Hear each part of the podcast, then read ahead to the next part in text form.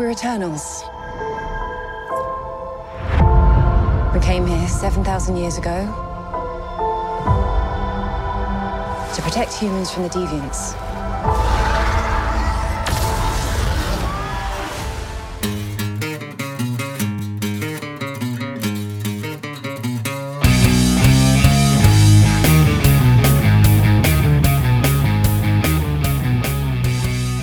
Velkommen til Supersnak med Marvel Morten Kim Helt, alias Morten Søndergaard. og Kim Skov. Det her er podcastet, hvor to tidligere tegneserieredaktører taler sig tosser om film, tegneserier, bøger og populærkultur, men med en helt særlig kærlighed til tegneserierne, mediet, hvor alt godt opstår.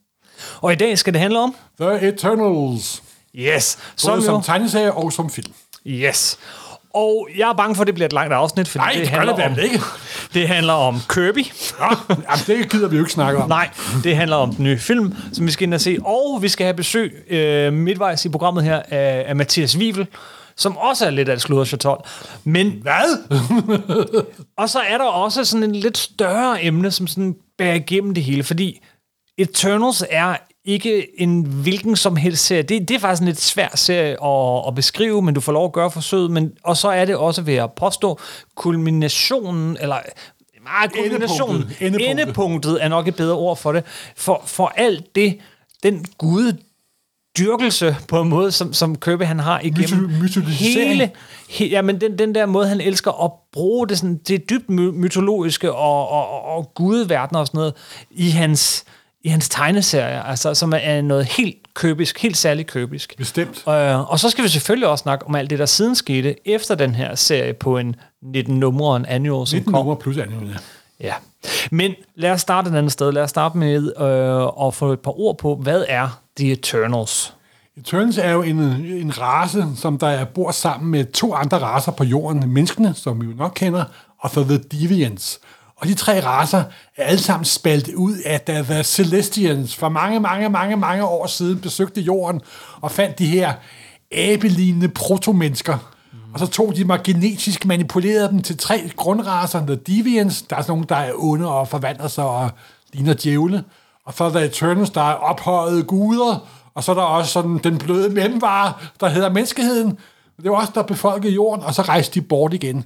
Ja. Og så er så startet med nogle arkeologer, der finder den her Maya-grav, hvor det virkelig var guderne for det ydre rum, og så viser det sig, at de faktisk har levet på jorden hele tiden og har styret menneskehedens skæbne. Eller rettere sagt har holdt sig væk fra ikke have styret menneskehedens skæbne, men lever men, alligevel i, i det skjulte. De er her. Ja. Simpelthen.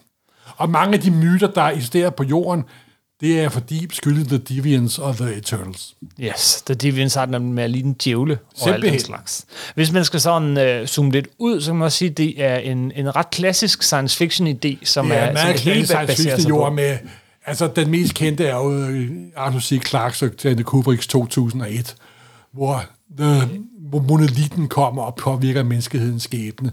De her proto-mennesker på den amerikanske savanne, så der bliver til, Og- langt hen ad vejen bliver til homo sapiens. Yes, yes. Men det er et tema, der går endnu længere tilbage til, til 30'erne og 40'erne osv. osv. Det er også et tema, Kirby er inde på i 60'erne. Og så var der desværre også en tysk charlatan, der hed von Däniken, der skrev en bog i 68. Som blev meget berømt, og som jeg tror er den, eller Kirby nævner den selv, som ja. Springbrættet til den her. Hvad er Ja. det, hans uh, bog gik ud på? Jo, men det var en af de der utallige populære videnskabelige crap, der kom i øh, 60'erne og 70'erne. Og hans teori var, at alt det, som de gamle civilisationer havde lavet, øh, Inkager. Inkaer og- og, med, med Amajerne Egypter og og- Ægypterne.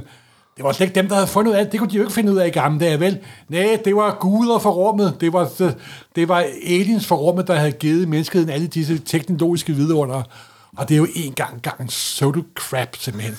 Og faktisk, det der mest irriterer mig ved den teori, det er det der med at underkende folk tilbage i tiden. Ja. Den eneste forskel på os og mennesker for 8.000 år siden, det er, at vi har mere, am, am, mere amakuleret, mere amakuleret viden. Amakuleret. yes. ja, Og- mere ophobet, ophobet viden. Og bedre vaccination og mere mad. De Længere var, de var præcis lige så kreative og Kloge. og, kloge og intelligente og virksomme. Som og de var i stand til at bygge pyramiderne og så videre, og så videre. Det er faktisk det, der irriterer mig mest ved den teori. Men den er blevet gennemholdt så mange gange, og nu gider vi ikke snakke om ham mere. det kommer vi til, når Mathias kommer på. Kirby købte den jo heller ikke, men han var fascineret af den. Jamen, det er en skide god idé. Det er en virkelig god idé til historier, øh, og, og, og det er det, som, som, som øh, hvad hedder det, ikke bare The Eternals, men også andre Kirby-historier øh, baserer sig lidt på den her tanke om, at, at noget blev plantet en gang. Øh, men det sjove er, at jeg tror, sat sådan lidt på spidsen, øh, ja, så, så, så øh, er det her jo, øh, det her er jo ærke det her med at tage mytologi og, og guder og, og det hele. Og man kan faktisk sige, at det er, det er med fra begyndelsen. Det er helt tilbage, første gang Kirby han laver historier om guder, der er vi helt tilbage i 1940. 1940, hvor Merkur besøger jorden, fordi øh, dødskuden Pluto har besluttet at blande sig i menneskehedens skæbne, og øh, i den historie er han sat lige med Hitler, simpelthen. Ja. Og der kommer Merkur og prøver at ordne problemerne. Men Kirby, han elskede mytologi. Nordisk mytologi, det ved vi jo fra Thor øh, og, og, og, og, og så videre, men, men også græsk mytologi og romersk øh, Det er jo de, en af de største og... værker i den vestlige civilisationshistorie, det er jo Iliaden. Og den handler nemlig om guden, der griber ind i menneskenes skæbne. Og det har, det har Kirby læst? Og det har Kirby læst, og den har han brugt og misbrugt og brugt i mange, mange, mange år siden efter. Og på en masse andre, der har. Ligesom han og øh, Stan Lee øh, er vokset op, og det har vi snakket øh, om før, og det kommer vi til at snakke om igen, men de er vokset op med, med at gå i synagogen og høre, høre de historier, vi andre kender fra det gamle testamente. Øh, dem har de jo fået ind øh, fra barns ben, og der er jo masser af fantastiske historier der. Så alt det der, det har påvirket ham. Og han bliver ved med at hive det ind i tegneserierne. Første gang, vi ser øh, de gode gamle guder øh, på den måde, det er i den der historie, det er præ-Marvel, det, det, det er præ-Captain America, det, det er præ det hele. Øh, men øh, så dukker Thor faktisk op. Ikke den Thor, vi kender fra Marvel, men en anden Thor, der er over hos øh, DC Comics. Ja, Kirby, Kirby og Simon forlod uh, Marvel efter lavet 10 numre Captain America. De fik ikke nok penge hos Martin Goodman, hvad man jo godt kan forestille sig. Og så gik de over til DC og lavede blandt andet nogle serier, der hed Sandman og øh, Boy Commander. Ja, Sandman har jo sjovt over ja. en anden forbindelse, vi ja, kommer ind på i dag. ja. Øh, men, øh, og også Manhunter, blandt andet også. Det var dog, en, det var dog ikke en købeskabt figur, så vidt jeg ved. Men der dukkede der i det sted, der dukkede også den rigtige mytologiske Thor op med hammer og hjelm og lang skæg mm-hmm. og det hele. Så videre. Men vi kan finde et billede af ham. Det er ja, faktisk ret fedt, sjovt ja, ja. billede. En, en, en, en, en, en, en protokøbe Thor. og så op gennem indtil at Kirby lige begynder at arbejde sammen igen, det er i øh, slutningen af 60'erne, starten af 60'erne. Der har jeg sgu også brugt ham et par gange til, som I bare ikke har opdaget. Det er jeg ret sikker på. Men da Marvel-universet så kommer til, så starter det jo med, med rigtige helte, øh, med, med Fantastic Four og så videre. Men, men, men ret hurtigt, så sniger de her, øh, altså så skal det være større end superhelte. Ret hurtigt, så sniger han guderne og det gudelige Ja, de ind. laver, så laver de Fantastic Four, så laver de Hulk, så laver de så laver de Iron Man, og så laver de også The Mighty Thor. Ja, det kommer det er en af de første. Simpelthen. Og det er jo starter med ham, den lille amerikanske svikling, der tager til ferie på Norge og finder en stav og slår på den og bliver forvandlet til The Mighty Thor og bekæmper The Stone Man fra, fra Saturn. Ja, det er første nummer, ja. Og man redder i nummer to i den serie, Journey to Mystery nummer 84, 85, der dukker Logo jo op, mm-hmm. og der inkorporerer, de mytolo- inkorporerer Kirby mytologien. Og så begynder Thor jo at køre, men ret tidligt i Thor-forløbet begynder at optræde en serie bag Thor, der hedder Tales of Asgard som for nylig blev samlet i øvrigt. Jeg kan ja, anbefale den. Hvor Kirby simpelthen genfortæller den nordiske mytologi, selvfølgelig udsat for en amerikanisering. Ja. Det må man sige. Men det er, det er sgu et meget... Det ligger faktisk tættere på, end man skulle tro, faktisk. Det er både med Ymer og isen og jætter og så videre, så videre. Selvfølgelig er det jo efter de forhold, der var i Amerika i 1963. Det er meget sjovt, fordi min yndlingsfavoritbog om nordiske guder, det er jo den gamle politikens guder, helte i Norden. Mm-hmm. Der er så rigtig gamle, sådan typiske 60'er træsnit af, sådan med træsnit og så videre. Og den bog er næsten kommet samtidig med, at Kirby og lige startede med at lave Thor. Og, og det er to meget, meget, meget, meget forskellige opfattelser af, hvad den nordiske mytologi er. Det må nok sige. Men de er jo begge to udgaver af den nordiske mytologi. Mm. Og det er nogle gange, skal man passe på at sige, at den ene er mere korrekt end, end den anden, fordi det er jo ekoer af folks verdensopfattelse efter tusinder af år, ikke også? Og de har været igennem utallige kulturelle påvirkninger. Det er også det, der gør, at de her mytestoffer så interessant, fordi det er jo sådan noget lær, der bliver formet efter den tid, det, det eksisterer i simpelthen. Men det, der kendetegner Eternals senere, men også Thor, er, at, at han tager den her øh, den mytologiske, øh, og her ja, er det direkte ud af mytolo, øh, mytologien, øh, og kombinerer det med købisk Science, science fiction. science fiction, robotter, øh, fantastiske brynjer og, og For, dragter fordi og de så bruger nemlig Clarks lov. Ja, ja, det gør de nemlig. Arthur C. Clarke siger, at en tilstrækkelig analyseret teknologi kan for um, nogle andre situationer opfattes som magi. Ja, så på en måde, så er det slet ikke guder, når, når, vi så, når man går og køber lidt på Nej, nej, klingen de har bare et højere teknologisk niveau. og lever længere. Ja, og så kan de måske også godt lide at show off. Ja. De er virkelig nogle pralerøve. Ja. Simpelthen. Og det samme siger mange år senere. Uh, Eternals, når de bliver spurgt, nej, ja. De er egentlig ikke guder, men for dig er jeg. Men jeg er sejere, end du er. Yes. Øh, og, og, og, og det bliver jo ikke kun ved Thor, og det bliver ikke kun ved den rene mytologi. Nej, han begynder også at lave sin egen, sin egne øh, gudeskikkelser ret hurtigt. Øh, og, og mest berømt af dem er måske øh, The Watcher og Galactus. Ja, The Watcher den- har lige, The Watcher, fået, har lige fået sin egen tv-serie jo. Ja, lige, lige. Men, men The Watcher øh, dukker jo op allerede i Fantastic Four nummer 13. 13 eller 14, så vidt jeg husker. Åh oh, gud, jeg er ved at blive gammel. Jeg kan ikke engang huske noget præcis. Men hvad er det han- for en type figur? Jamen, han er jo en figur, der er overalt, men kun i jagter. Han griber ikke ind i de menneskelige skæbne. Ja, det lyder jo allerede... Jamen, det er jo meget sjovt, og så gør han det alligevel hele Ja, tiden. det ikke? lyder jo alligevel lidt bekendt, når man det er snakker sådan en gud, en, igen en, et, et, et, et overlegne, et gudeligt væsen, et ikke Passiv, jordisk væsen. passiv observerende gud. Ja, simpelthen, som der måske ikke er så passiv alligevel. Ja. Og måske er lidt mere diskret den måde, han manipulerer tingene på, mm. simpelthen. Hvis han er hankøn. og så kommer jo den nok den mest berømte af Kirby's selvskabte guder. Ja. Det er jo fantastisk for nummer 48. Det kan jeg dog i mindste huske, hvilket, hvilket, hvilket nummer det er. Og der optræder jo bare både gudernes sendebud, ham på, Silver Surfer. ham på brættet, sølvmanden, Herold for Galactus. Herold. Herold, Herold, undskyld. Gud, for ganske udtalt, jeg tænkte bedre. bedre, Ja, du undskyld, gjorde. jeg ved heller ikke, hvor det kom fra. Nej, det er jo selvfølgelig Galactus, der dukker op der i Mhm. mm-hmm. 48.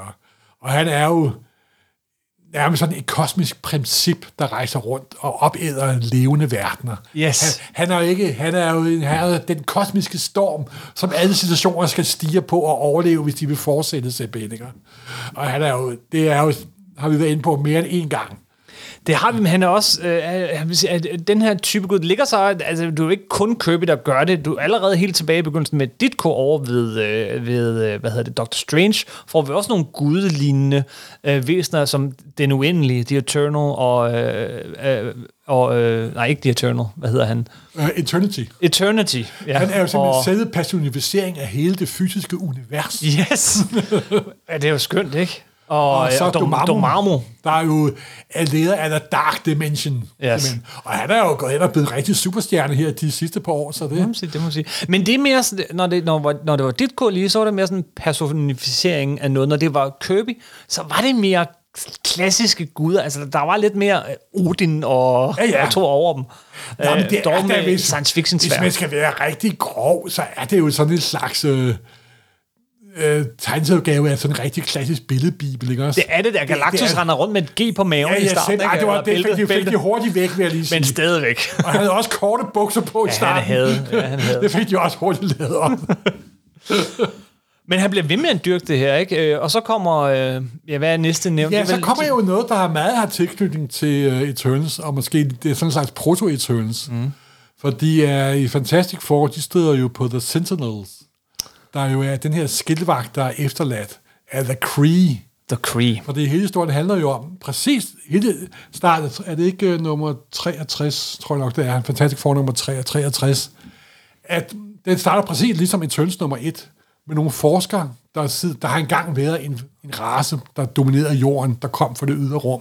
Ja. Og så finder de The Kree. Det er præcis, altså, de første, præcis den samme De første 3-4 sider af Eternals skulle lige godt være taget fra Fantastic Four, så vidt jeg husker nummer 63. Og det er igen det der med, at jorden har været besøgt af en højrestående race, der har påvirket den menneskelige skæbne. Mhm. Mm-hmm. Og så lidt senere, så bruger han The Kree til at forklare, hvor Inhumans kommer fra. Og Inhumans er, må du lige forklare. Det er jo de her, øh, de udstødte. Den her variation på menneskeheden, som der bor skjult for menneskeheden. De, Så du siger, der er en anden race, som minder om menneskeheden, men ja. er skjult for menneskeheden, Ja. som er blevet måske manipuleret lidt med? ja, fordi, Ja. Uh, fordi uh, efter at den der backup-historie i Thor, der hed Tales of Asgard, den stoppede, så kører der en kort periode noget, der hedder Tales of Inhumans. Ja. Og der er et par afsnit, hvor Thor, hvor, slutter, Thor, hvor Kirby forklarer, hvorfra Inhumans kommer. Og det viser sig, at de virkelig er manipuleret af The Kree. Altså genetisk manipuleret. Genetisk manipuleret Ja, Kree. Ja. Det er faktisk præcis samme historie som Eternals. Og, og det er vigtigt, at det er Kirby, der skriver de der backups. Nej, det er godt nok med dialog af Stan Lee, men lad os gå ud fra, at Kirby, der er fundet på... Ah, mon ikke. Må ikke. og så er det, og, og det bliver, det, den kører i 4-5 numre, den der Tales of Inhumans, og så forsvinder den ud. ud. Og så Kree bliver så in- integreret. Blandt andet dukker i næste nummer af Fantastic Four, fordi de har ødelagt den her skilvagt Sentinels. Så dukker Ron the Accuser op og prøver at anklage og straffe øh, hvad hedder det, Fantastiske Fire. Og på den måde bliver hele Kree inkorporeret i øh, Marvel-universet.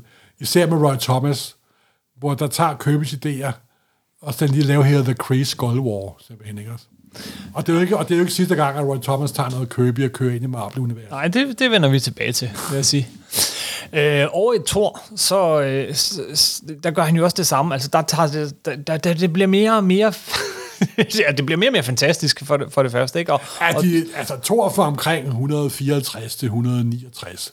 Det er højdepunkt for mig af Kirby Thor. han møder Galactus. Han møder Galactus, han møder Mangok. Yes. Han møder him, der senere bliver til Warlock. Og det er, der får han også en lidt anden inker på, nemlig. der, der, det er ikke bare Vincent Coletta, der har inket dem alle sammen, så de sidste på nummer, Men- de men- ser meget flotte. Ja, men, men især øh, ved Thor, ikke? Altså, der går det fra at være øh, guder, der dukker op, og, øh, og, og, og noget, der er super inspireret af nordisk mytologi, til, til bare at være altså, rendyrket ny mytologi. Simpelthen. Øh, købisk mytologi. Og det er også på det tidspunkt, hvor han tænker på sin egen nye mytologi. Han har en plan om, Han har en øh, plan, han har en plan om at øh, der skal komme et Ragnarok. Ja. Øh, og så skal alle guderne, Thor og, øh, og al Loke, alle sammen, alle dem, vi Hele- kender, hele Molevitten, butikken, hele de butikken. skal, de skal udryddes, de skal dø, de skal forsvinde, og så skal vi få nogle øh. nye guder. New Gods. Øh, men altså, øh, det er jo ikke nej, så nemt. nu har vi jo kørt marmudværelset, og kan du ikke finde på noget andet? Ja, og, ja, og vi kan for, inkorporere For gider vi ikke, gider vi ikke, ikke rigtig betale så mange penge, som vi har lyst til. Og, Og nu kører den jo meget godt, så hvorfor skal vi slå noget til? Kalifornien, kan du ikke? Og så sagde Kirby, farvel. Det er en lang historie, vi ja. har Ja. været inde på den mange gange, men Kirby, han, øh, han, han, han, han, ja, han, han smækker med døren øh, og forlader. Marvel. Og Øh, jeg vil lige sige, at Kirby var jo en meget høflig og venlig mand. Ja. Så der skal meget til, at den mand smækkede med døren, faktisk. Det her, og han havde, det ikke godt med det, det er helt, helt tydeligt. Det havde han ikke, men han følte sig snydt på mange måder, ikke mindst fordi han havde skabt af hele, af alt det, vi sidder og hylder og snakker om nu, øh, men, men fik nærmest ikke nogen, nogen credit for det, og ikke bare det, heller ikke de penge, han synes, han havde fortjent for det, især ikke, når han så på, hvad Han andre var, fik og han for var det. flyttet til Kalifornien på grund af konens helbred.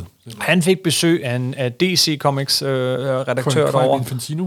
Øh, og viste ham, som, som kom ind og spiste hos dem, og så øh, på Kirby's væg. Og hvad hang der hos, på væggen hos Kirby? Der hang guder. Nye guder. Øh, og de havde faktisk der et stykke tid, fordi ja. Ja. det var en en idé, han havde valgt at gemme. Jo, men jeg tror, de stammer fra omkring en 68-69 eller sådan noget. Så de, er- de har været, de har været på tapetet længe, ja, ja, bogstaveligt talt. Og, øh, og, og, og med dem i hånden, og en drøm om at, at starte noget helt nyt og noget helt særligt, går han så over til DC Comics. Ja. Vi skal vi kan ikke undgå lige at snakke lidt om New Gods, men jeg vil lige sige, at vi, vi kommer ikke til at gå i dybden med New Gods. Det her det handler om Eternals, men der vil ikke være noget Eternals, hvis ikke for New Gods. Og vi har lavet et helt afsnit om New Gods, hvor vi har Mathias Wiebel på besøg. Øh, men, men, men, men kort fortalt, han kommer over til DC Comics, og hans, hans ønske er at skabe en serie, som, som, som skal starte hele den her, det her nye univers, den her nye mytologi, og, og så skal man så give den serie videre til andre forfattere, andre tegnere, og han skal ligesom være en slags Og han har stand lige for det univers. er planer om at lave samlinger, bøger og så videre. Udgives på lækker Så han papir. er virkelig på forkant med udviklingen der, må man sige. Ja. Og det kommer overhovedet ikke til at gå sådan. Nej, det går desværre ikke, som øh, det burde.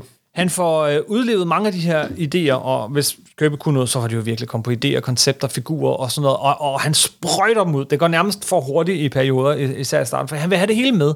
Øh, der er så mange vilde idéer, som, som mange andre forfattere har bygget videre på, og stadig bygger videre på den dag i dag, i New Gods i starten. Men det er ikke en serie, nej, det er, det, det er tre, man kan sige, fire forskellige serier, Det, det hedder Fourth World. som hedder The Fourth World. Og det var først i Jimmy Olsen, og så kom Forever People, kom Mr. Miracle og New Gods. Yes. Det var de fire serier. Det er samlet, jeg vil sige, det er næsten nemmere at læse i dag, fordi nu er det samlet på lækkert papir og, og så videre. Men det De blev altså omnibusudgaver, absolut udgaver og almindelige udgaver. Og det værste er jo, at han aldrig fik lov at gøre den færdig. Nej, det er gjort semi-færdig, Ja, men det var sgu... på det tidspunkt, var- ja, det er rigtigt. Det er mange år senere endnu. Det er lang tid efter Det Eternals. Det kan vi sige, efter, Eter- e- e- efter alt det her, og det bliver en kæmpe skuffelse for ham. Uh, han, han har ligesom gemt på det her, han har bygget op til det, han har tænkt over det, han har opfundet alle de her koncepter og figurer og, uh, over, over tusind år. Han havde de vildeste planer, men, men han, det, han får slet ikke levet det ud, og han bliver slemt skuffet over den oplevelse, det er at være hos DC Comics. De beder ham faktisk om at skrotte den, den serie, og, og, og han er, altså han, han, dem, der var omkring ham på det tidspunkt, beskriver ham som sådan nærmest katatonisk, som man aldrig ser Kirby, men det slår ham altså ud. Nej, og så lavede han jo sådan, så lavede han jo Kamandi og The Demon og Omak og uh, Our Fighting Force. Han lavede en masse andre flotte serier, men, men det var ikke... Det var mest for at udfylde kontrakten, og de er ganske udmærket, mange af dem, men det var ikke det, man troede, det ville blive.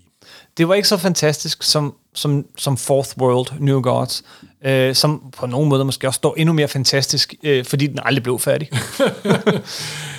Altså, Dickens sidste bog, det er jo den mest berømte af alle hans bøger nærmest. Kaf, Kafka Ditto, det er... Øh, Simpelthen, altså, der er jo det her med noget af det ufuldendte, det sætter folks fantasi i gang, må man Ja. jo sige. Øh, men altså, han slapper aldrig den serie. Øh, Nej. Og, og, og, og, og der var flere forsøg på ligesom at gøre den færdig. Og et af de forsøg, vil jeg påstå, er, øh, eller i hvert fald på at bringe, bringe noget af det videre, det er så The Eternals. Ja, fordi så vendte i 1975 vendte han tilbage til Marvel, mm. og startede op med at lave øh, den store udgave af 2001, som så fortsatte i en serie på 10 numre, der hed 2001, hvor han tog Clark og Kirby's idéer og kørte, Clark og Kubricks idéer og kørte totalt ud. Og der var også mange overtoner med guder og mennesket, Yes, og yes, yes. mennesket, der bliver til Gud, og det guddommelige, og det evige kosmiske. Og det er, det er desværre en serie, der aldrig vil blive optrykt, fordi den er ejet af Warner Brothers. Og det er noget af det flotteste Kirby. Det er noget af det vildeste og flotteste og mærkeligste Kirby nogensinde. Ja. Og nok også, fordi man ikke kan få fat på den, så var- vokser den jo også i folks bevidsthed, ikke også? Ja, Du ved, det man ikke kan få fat på, det er altid bedre end det, man har i hånden, ikke men det er flot. Det er pisseflot. Og vi har selvfølgelig planlagt en podcast om den. En eller anden dag må den Ja, komme. det bliver først til næste år. Nej, men så lavede han jo også The Eternals. Ja, og, øh, og for at snakke om The Eternals, over ved, øh, så, altså han kommer jo, på, han kommer jo tilbage til, til Marvel, og han stiller sig så nogle betingelser, og det er jo blandt andet, at han, han får lov at skrive og redigere ja. sig selv. Han skal ikke arbejde sammen med Stan Lee, med andre ord. Øh, og, og, så, det, så det er ligesom betingelsen, og det får han lov til, fordi Ja. på det her tidspunkt er Stan Lee også øh, i gang med alt muligt andet. Han er, han er, han er, han er alle praktiske formål for Lat Marvel. Yes. Og, men så er der jo det store problem, og det var selv jeg, selv jeg var skyldig i. I 1975 var tiden en anden. Mm. Der var det Steranko og Neil Adams, der var guderne. Ja. Og Pas på med det ord, lige den ja, her sammen. det var med vilje, at jeg brugte det. Det var, det var dem, som fansene tilbedte, lad mig sige det på den Ja, måde. ja. Og Kirby var forekom noget gammeldags og noget klonky, især hans dialog. ja. Og selv jeg, da jeg købte de der blade, det er 75-76, og jeg var jo en stor købefan allerede dengang, men jeg var lige sådan, ah, det er jo ikke lige så godt som i gamle dage, og så videre. Jeg har jo senere skiftet mening og synes, det er noget af det bedste på den jord. Jamen, samme, samme hos mig, men det er øh, en, en smag, man skal vende sig til. Ja, Acquired netop. taste, som man siger. Og det var jo lidt synd, fordi man kan tydeligt mærke, at det blev slet ikke den succes, som han troede, det ville blive. Faktisk, Igen. hvis man læser brevkassen i Eternal, så er der jo mange sådan, ah, det er da meget godt, men kunne du ikke? Og der er også sådan en diskussion om, hvorvidt Eternals er en del af Marvel-universet, ikke af Marvel-universet. Og de tvinger også Kirby til at inkorporere ting fra Marvel-verset for, for at få øget salget, simpelthen. Der tog en, en hulgrobot op. Og, Det, kommer med, men jeg, jeg er fuldstændig ligesom ved, ved DC Comics, så æbber det ud. Altså, det, det en- fiser en ud serie. sandet. Det Det fiser løber ud ud sandet. sandet. Men skal vi, ikke, øh, skal vi ikke tage den snak med en, Jo. der er, er meget klogere end os? Nej, det ved jeg ikke, om han er, men han er i hvert fald meget klogere end mig. Ja, Vi skal have Mathias Wivel med i studiet, og det optog vi for et lille stykke tid siden. Øh, vil du lige øh, introducere Mathias? Jamen, Mathias øh, Wiebe har vi jo haft med mange gange, og Math- Mathias Wiebe er kæmpe tegneseriefans, og han laver Radio Rackham, og så som arbejder er han øh, kunsthistoriker og er kurator på National Gallery. Formand for Dansk øh, Så Tegneserie. han er også lige blevet formand for Dansk Tegn- Tegneserieråd, det har, det har du da ret i. Men hans, hans, hans, hans dagjob er han er kurator på National Gallery for italiensk renaissancekunst. Og det er jo i mine øjne ligesom at være chef for chokoladefabrikken. Yes. Sim- Simpelthen. Yes, yes. Skal vi høre, hvad øh, Mathias har at sige? Vi har en Sim- samtale med ham her. Simpelthen.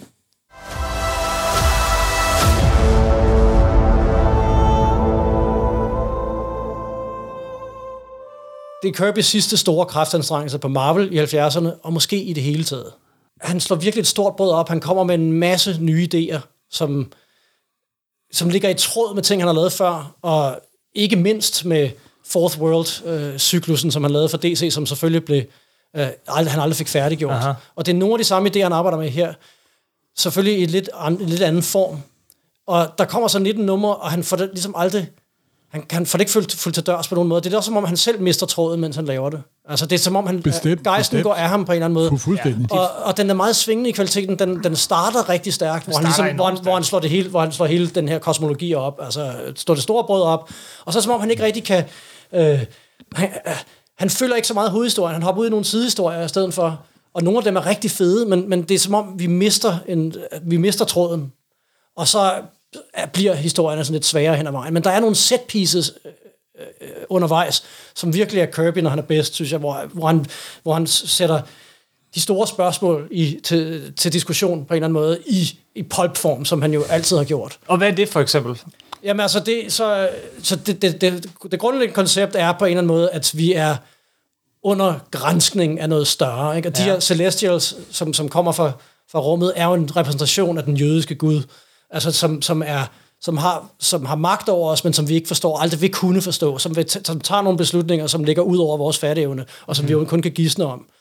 Og The Fourth Host of the Celestials, det er jo, at de skal være på jorden i 50 år, og så skal de bedømme, om vi får lov til at gå videre til det næste evolutionsstade, eller, eller blive udslettet. Og det er, altså den der, det er jo sådan en trykkoger, han, han, han, han, han bringer ind, ind til at starte med. Og det er jo en, en, en, en generel sådan, en, øh, det er jo øh, allegorisk på en eller anden måde i forhold til vores, vores egne liv og vores, vores opfattelse hvad handler vores liv om? Og på et tidspunkt er det slut, og hvem har egentlig magt over, hvilken retning vores liv går? Øh, og, og, og, og, det er jo alt det, det ligger jo i, grundlæggende i, i religion, at man, man prøver at finde nogle, nogle forklaringsmodeller i, igennem sin tro. Og det synes jeg, han, han gestalter rigtig fedt med de her celestials, som, som står og venter, og helt umælende, og vi forstår ikke, hvad de laver. Og så især ham der, Arisham, uh, The ja. Judge, den røde, som, som, som bare står, og så venter, vi, vi venter alle sammen de her 50 år på, at han skal vende tommelfingeren op eller ned.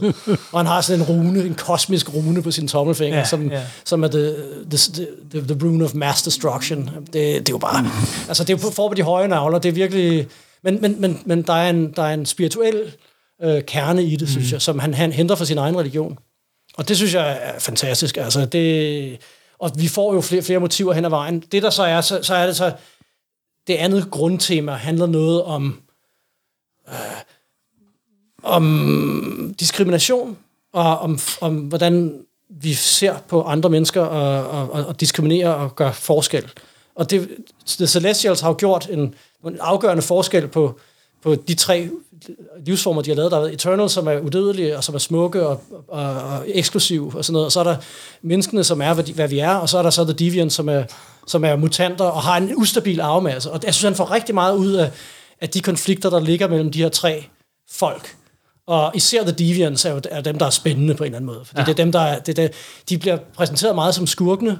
Altså det der, det, det er som en destruktiv kraft, som invaderer New York og Monstre. er monstre. Altså, Men øh, kaos er jo også kreativitet. Netop, ikke? netop, og det er The Deviants, der er kreativ. Det er dem, den, den helt alt overskyggende, mest spændende figur er Crow, krigsherren, The Deviant krigsherre, han den lyserøde, det er også meget sjov, han er sådan lyserød, som er jo sådan en, en han har en, en, en øhm, altså han, han er en kompromitteret figur, der har, altså, der har gjort forfærdelige ting, og gør forfærdelige ting, øh, i løbet af, af, af fortællingen, men samtidig er han sådan en tragisk held. Han er sådan en Miltonsk, øh, hvad det hedder, Lucifer. Altså, Han bliver også til, til djævel på et tidspunkt. han bliver til djævel nemlig, og der er sådan noget, der er sådan noget Milton over det. Han, Ja, ja, ja. han, han, han, han, han træder ind på i New York, i den, de laver sådan en invasion af New York for at skabe kaos blandt menneskene, og der optræder han som djævel, som han sikkert har gjort før. Han putter lige et par horn på, for ja, han kan manipulere ja, de kan en manipulere masse. sin masse, ja. Så han, og det har han sikkert gjort før. Det er sikkert, Kirby, har han bruger forklaringsmodellen af, af vores myter og vores, vores forestilling om djævler og alt muligt. Det kommer fra Deviants og Eternals og sådan noget. Og, og der er det, han bliver sådan en Miltonsk figur. Ikke? Altså, han, er, han, han gør oprør. Han vil ikke finde sig i, at de her Celestials skal komme og bestemme, og skal, at det, det, det er, at, skæ, at, hvor, at hans skæbne og hans folks skæbne ligger i hænderne på de her gud, guddomme. Det vil han ikke finde sig i, så han, han vil gøre alt for, for, for ligesom at, at bryde op med det. Og det er ligesom den, den, øh, den, den, den forviste Lucifer hos, uh, i Paradise Lost. Og her pauser vi lige samtalen med Mathias. Den blev ved 3,5 minut endnu om de tre måske vigtigste numre af, af The Eternals, nummer 8 til nummer 10. Men Mathias, han var ikke helt tilfreds med det, han havde optaget. Okay. Eller det, han havde fået sagt, og han, han var fløjet hjem til London. Så han, øh, han spurgte, om han ikke lige kunne få lov at omformulere sig og sætte en lille lydfilm med det. En lille lydfil. Ja, ja. Det, det, det er meget så... Øh, sådan 10-12 minutters ene tale. Selvfølgelig. Ja, Det var ikke noget, han lavede alene, så det var en entale. ja. Om ikke lige vi kunne klippe det ind i, øh, i vores 20 minutters samtale. Men ved du hvad? Jeg prøvede at klippe i det. Men ved du hvad? Det, det, det er fedt, det han siger. Det, det er klogt, det er velovervejet, det er alt sammen sagt i gigantisk Kirby kærlighed.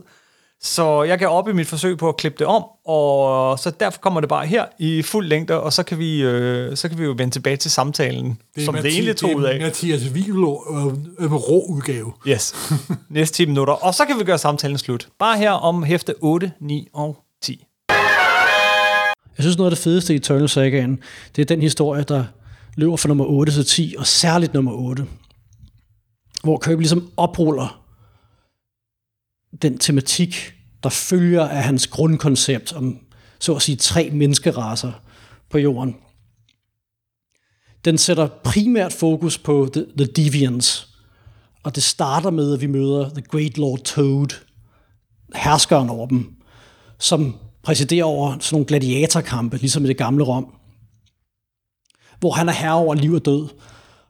Og hans undersåtter råber, Judgment, sire! Judgment! Judgment! Og på den måde bliver han jo et spejlbillede af The Celestials, af guderne, som er kommet til jorden for at dømme de tre menneskeraser. Og der er så en maskeret gladiator, som slår sine modstandere ihjel, og vi kan mærke, at de alle sammen er meget bange for ham. Og grunden til, at de er det, det viser sig, da han tager sin maske af. Det er, fordi han ikke er monstrøs, ligesom de andre, men ser gudeskøn ud. Der er sådan et fantastisk billede af ham, med, hvor man ser ham frontalt med sådan et stort bølgende sort hår, og så er han omgivet af de her andre deviants. Og det synes de er forfærdeligt at se på. De synes, han er hæslig. Og de er bange for, hvad det siger om deres udvikling. Den videre udforskning af The Deviant samfund bliver så foretaget af Crow, som vi allerede snakker om, ham krigsherren, og uh, The Eternal Athena, som er den her guldharnisklædte, blonde gudinde-type. Det viser sig, de står på sådan en balkon på Manhattan, øh, og der, Kirbys øh, fortid som romancetegner fornægter sig ikke. Det er sådan en rigtig flot melodramatisk scene, hvor vi forstår, at de to har haft et kærlighedsforhold i tidligere tider. Vi forstår også, at de måske er virkeligheden er det, der har ledt til myten om Hades og Persephone. Hades som bortført og voldtog Persefone og, og stedte hende i dødsriget i græsk mytologi. Athena øh, siger, øh, det var måske for, var for eksempel ikke en særlig lykkelig historie, det der. Øh, men Crow, han er jo den her evigt trodsige figur, som, som tror på en eller anden form for forandring. Han har et håb, det siger han til Athena, og han vil have hende med øh, til, til Lemuria, hvor, hvor The Deviants hører til. Han har en plan, han har et håb om, at, at de kan samarbejde om et eller andet og skabe noget nyt. Og hun tager så med, og vi har så sådan en fantastisk sekvens, hvor vi ser dem i en ubåd øh, under vandet, ned mod Lemuria, som er jo det her legendariske tabte kontinent, der er sunket i havet mellem Afrika og Indien. Og det er så det var det, der skete under under The Celestial Second Host, forstår vi, hvor, hvor The Deviants gjorde oprør på at prøve at bekæmpe øh, rumguderne, og de så satte en syndflod i gang og, og, og forviste dem til at leve under jorden og under havet. og det, det er sådan fantastiske billeder af, af, af faldende statuer og sådan noget. Og så kommer de så til, til den her City of Toads i Lemuria, hvor, hvor, øh, hvor, hvor de hører til hovedstaden. Og der er, det, der er et, et, et ritual i gang simpelthen der. Et, et chokerende ritual, hvor vi ser, hvorledes at The Deviants udfører etnisk udrensning på deres egen befolkning. Fordi de vil have kontrol med deres ustabile arvemasse, forstår vi. Og de kører sådan nogle death wagons frem, hvor særligt muterede deviants bliver kørt væk. Og der er sådan et, et fantastisk billede, hvor vi ser dem øh, alle de her, de her forviste, the rejects, med skræk malet i ansigterne inde i de her vogne, og så står der, There is no hiding from what is visible in the death wagons. Each grotesque form is a living reminder of the threat within every deviant's body. Unstable atoms running wild in frightening patterns, producing frightening offspring. The solution is purity time, an infamous ritual which never ends. Og de bliver kørt væk, til, de her ovne, hvor de bliver til intet gjort. Thina er chokeret og, og, og synes, det er det, det mest forfærdelige, hun har oplevet. Og Crow siger, Make no judgments eternal until your species begins to carry within itself the uncontrollable seed. Hun er født med en guldske i munden. Hun forstår ikke, hvordan det er for øh, beskidte fingre. Og det er, en, det er interessant det her, fordi The Deviants, altså parallellerne er jo klare til, til Holocaust, det er klart. Uh, og The Deviants bliver beskrevet som et fascistisk samfund, hvor magt har ret med de her gladiatorkampe for eksempel, og hvor der er en magtelite, der sidder og styrer det hele og, og udfører den her etniske udrensning. Men samtidig så gør de det på grund af en fælles nedarvet skam. En skam over deres arvemasse, som, ikke, som er ukontrollabel. Det er som en, en, en skam, der har påført dem af guderne, af de højere stående. Og Samtidig har, kan de så spejle sig i menneskeheden, og især The Eternals, som ikke har fået påført det her. Og et eller andet sted, så reproducerer The Deviants jo bare den logik, de er blevet påført af rumguderne. Den racehygiejne eller eugenik, som The Celestials praktiserer på de tre menneskeraser. Og på en, eller anden, på en eller anden måde tror jeg, at Kirby også trækker på sin jødiske baggrund her, sin identitet, Altså det der med, at man får at vide, at man er mindre værdig, at man er et undermenneske, det, det, det bliver en del af ens identitet, selvom man prøver at kæmpe imod det.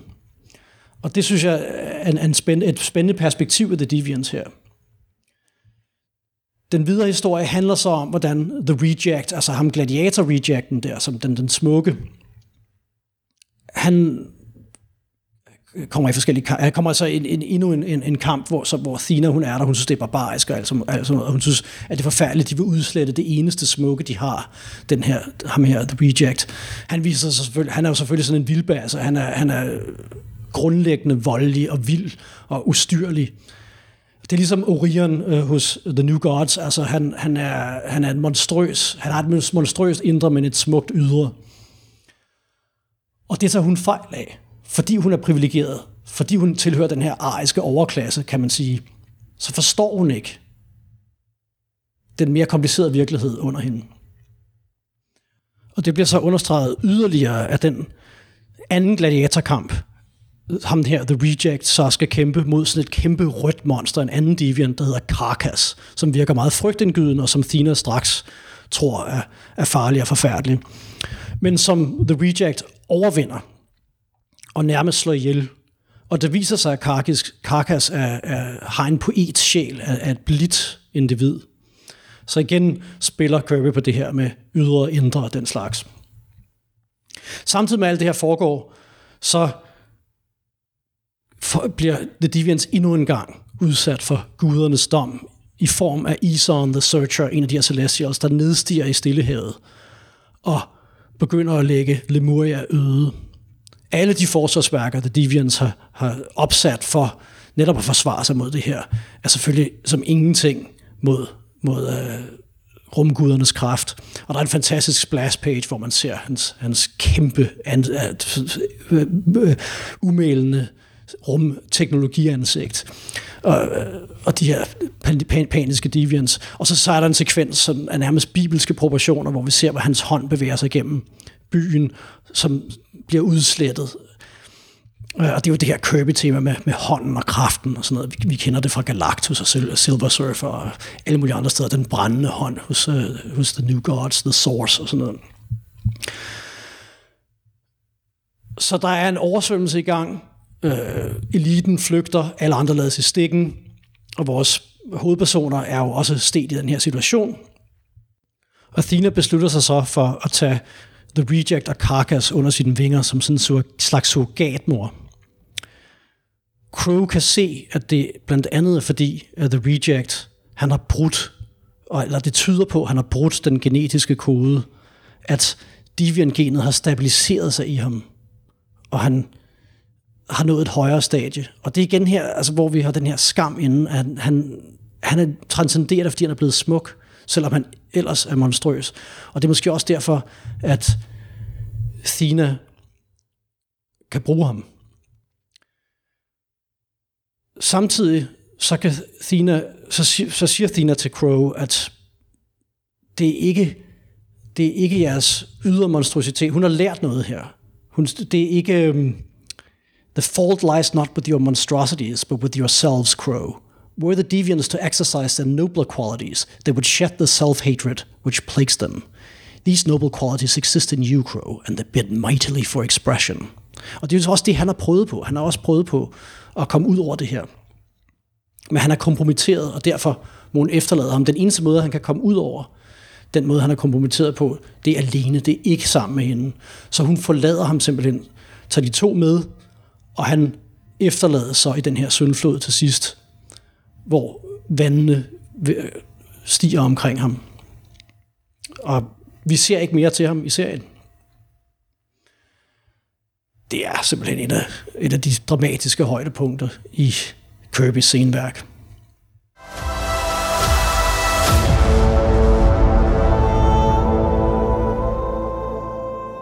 Alright, det var, hvad Mathias han lige ville skyde ind imellem øh, et par sætninger. Lad os nu skrue øh, tiden tilbage til den dag, vi sad sammen alle tre og snakkede om øh, Kirby's år på Eternals.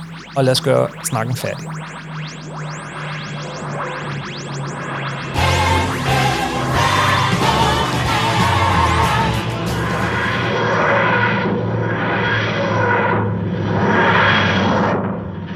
Men, men så synes du også, at serien løber lidt, lidt ud af sandet til Ja, men altså, det, er- den løber ud i sandet, men den, den, det gør den. Altså, ja. Ja. men, men den har sådan nogle, altså, den har, den har det der undergangsmotiv, hvor Ison the Searcher, den ene af de her store celestial, kommer og smadrer Lemuria, og hans hånd kommer ind. Og, Jamen, det, Altså- altså, du, ja, du snakker meget om temaet, men, men det er jo Ja. også det er jo hø- høj grad tegninger Helt på det her sikkert, tidspunkt, helt sikkert. fordi det er, det er for mig noget af den bedste Kirby, altså her, når han virkelig, de her, Celest, de her Celestials, hvor store de er. og deres designs. Altså, ja. Det der, det kommer ud af, hvad kommer det ud af, de der designs? Hvor har han det fra? Ja. Altså, han, den, hvor han kan finde på sådan noget, sådan noget kosmisk teknologi, som bare, hvor, hvor teknologi og guddom, det kører, kører sammen i et eller andet større, og, og det er bare, designmæssigt er det jo helt vildt, helt vildt. Altså, For mig er det, det er det, der er det fede ved Eternals. Ja, men det, det er det. Altså, det er klart, det, det, er, hans, det er hans beskrivelser af de der, øh, de der guder. Der, og så, men så, altså, det, det hænger jo sammen med temaerne. Altså, og det er. Ja. fordi han tegner så stort, og, så, og kan lave noget, der virker så fremmed. Altså, han, han, han giver en, en fornemmelse af en guddom, som vi ikke forstår mm. ved de her. Det kan han gøre. Og det er der ingen af dem, der har tegnet det senere, der Nej, i nærheden jamen, af. nej, men altså, John Robinson Jr., der var en fantastisk tegner, han prøver, men det ligner bare kæmpe robotter. og, og, ja, og, Og, og det virker, altså, den serie eksisterer kun, når det er Kirby, der laver Ja, den. ja altså det, det, den har den der helt særlige ting, som Kirby kan gøre. Han gør det, det føles som om, det er almengyldigt, det han laver. Simpelthen. Det har ikke noget med Marvel-universet at gøre, og det er også det, han er heller ikke interesseret i det her en del af Marvel-universet. Og det er også et for stort brød at slå op midt i Marvel-universet, hvor der allerede er alle mulige kosmiske væsener. Det Så er en rimelig rummelig gummisæk, men det, det, det krævede nogle hæler og tåger og få Ja, for det det puttet ind. pr- pr- presset, Ja. og han bliver allerede, bliver allerede selv tvunget til det, og så er der kommer nogle historier, der er ufede, ikke? Altså, Jo, jo, men det er så løber, så kommer Hulk dukker op og så videre, og så videre. og det er jo ikke kun, fordi han bliver tvunget til det, men, det, men jeg synes faktisk, det der med Hulk, så, altså han bliver tvunget til at putte Hulk ind, fordi serien sælger dårligt, og, øh, og nu skal vi have nogle, nogle kendte figurer ind og sådan noget, og så bliver han tvunget til at og så er det selvfølgelig ikke Hulk.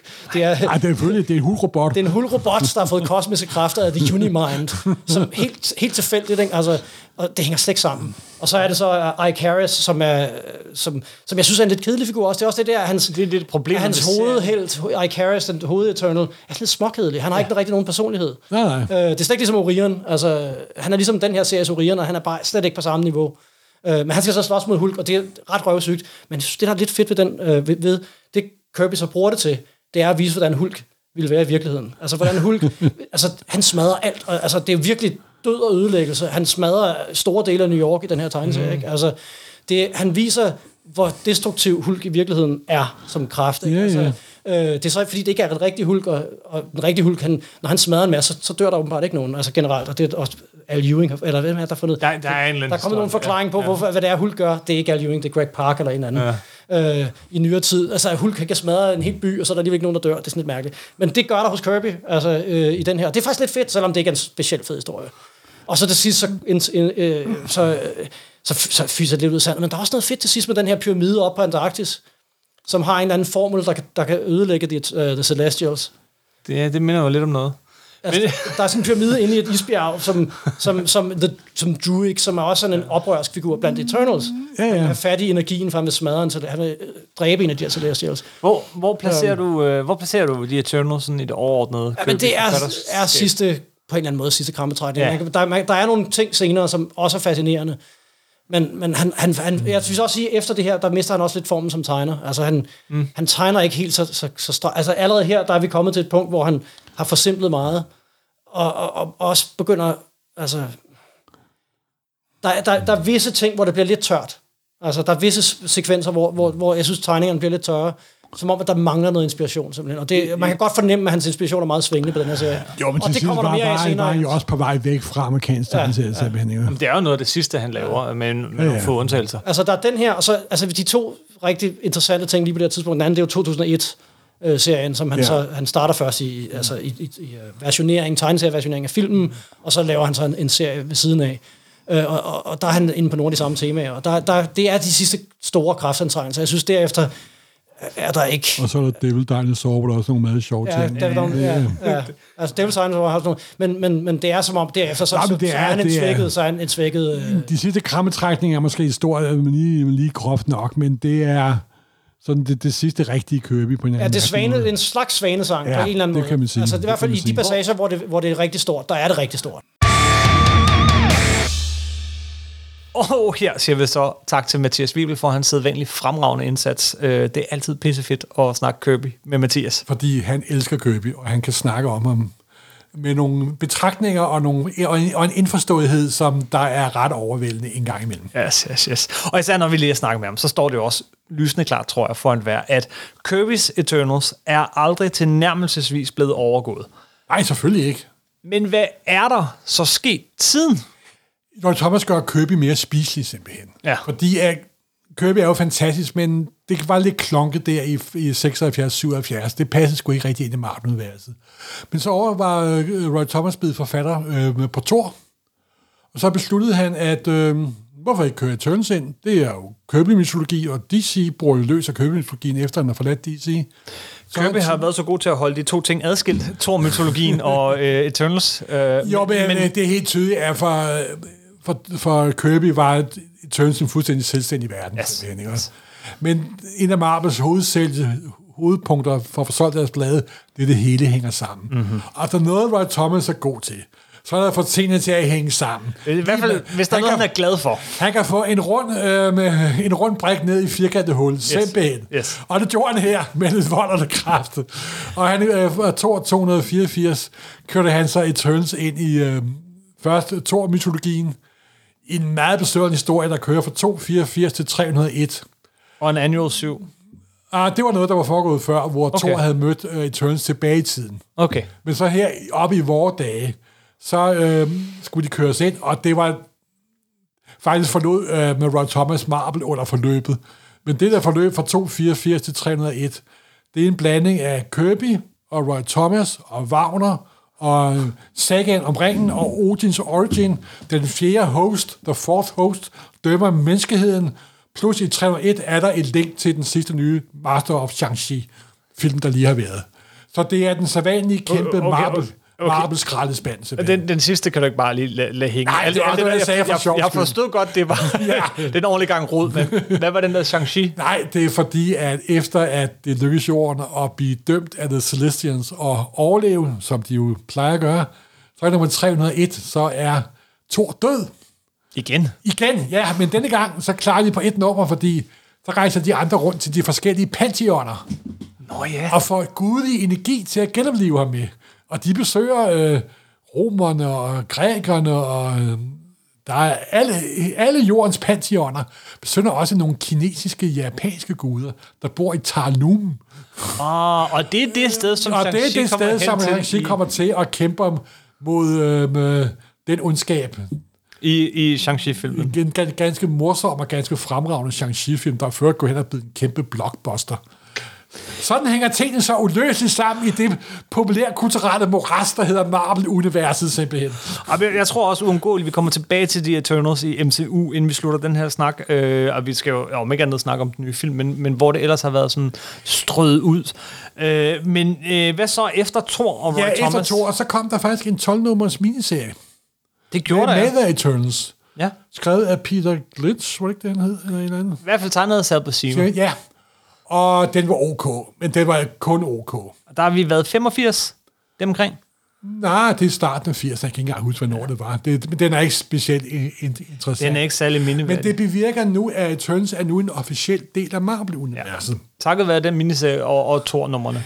Og det er jo nogle gange lidt besværligt, fordi uh, Eternals er jo um, på mange måder en kopi af af det Kirby lavede i 60'erne. Ja. Så vi har både de rigtige, græske, de, de rigtige græske guder, og så har vi Kirby's udgave af de græske guder, og ja, det var lidt forvirret, men det var uh, Cersei blandt andet blevet medlem af altså Avengers. Det er rigtigt et stykke, øh, stykke tid, ja. Ja, og, øh, men det er helt som æbbet ud. Og så, som der jo tit er, når vi snakker Marvel, så kom der også noget i 90'erne, som ingen af os kan huske noget som helst om. Der, der var lidt her, og der var ikke noget af det. Øh, Chuck Austin skrev en del, og Ja. nej, det var ikke godt. Nej, nej, det var Jeg har, jeg har lige kigget i det øh, i, øh, i, i appen, og, og det, ved du hvad, jeg tror, det har de også selv ignoreret. øh, Det er det med det smarte med Marvel i forhold til DC. Hvis der er noget kluder i kronologien, så ignorerer Ja. Marvel det bare. DC laver, et, laver en crisis ud af det. noget af det var så dårligt, så jeg slet ikke vil, vil, vil sætte navn på det her. nej, jamen, det er bare Men, vildt. men, men øh, så i, øh, i 2006, øh, eller op til 2006, der er Marvel, øh, de har været igennem, det har vi snakket om før også, sådan en ordentlig, ordentlig rutsjebanetur, men nu er de sådan på vej tilbage, og, og, og en af de ting, som, som øh, hvad hedder Joe Quesada sætter sig for, er at finde guldet, øh, og så få det øh, ja, pusset af, eller bragt til Simpelthen. liv igen. Og en af de mest oplagte ting er selvfølgelig The Eternals. Simpelthen. Øh, og, øh, og han scorer ingen ringere end... Neil Gaiman, det er et stjernehold. Neil Gaiman og John Romita Jr. Yes. Og de laver en miniserie, der hedder The Eternals. som er en slags fortsættelse, men også lige så meget en genfortolkning af, af Jamen, Kirby's det, det, kan, The det er en reboot nærmest. det, det, det er soft reboot.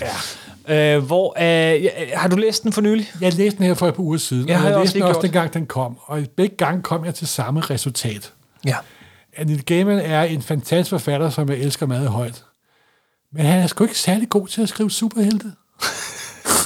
og det er meget sjovt, fordi uh, Sandman og alle hans andre ting, det er jo sådan nogle pseudo-superhelte, kan man sige. Men de er også baseret også på noget andet, på litterære traditioner og engelsk og gamle savn og noget andet. Men når det er de der sådan klassiske farvestrålende amerikanske helte, ja. så er det som, at, øh, at Gaiman elsker dem sgu, det er jeg 100% overbevist om, han gør. Men den der Eternals var noget underligt. Den, den, det var, den aldrig rigtig virkede. Og selv med John Robinson Jr., der jo er en fantastisk tegner. Jamen, tegningerne er fantastiske.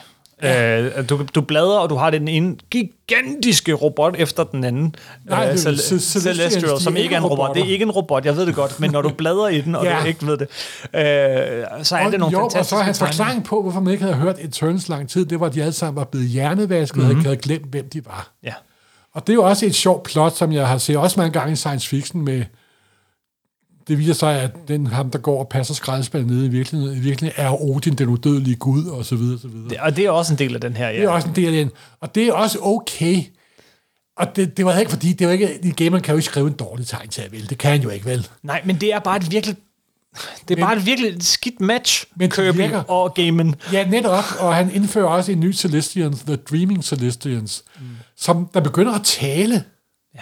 gennem en af de der Eternals nemlig.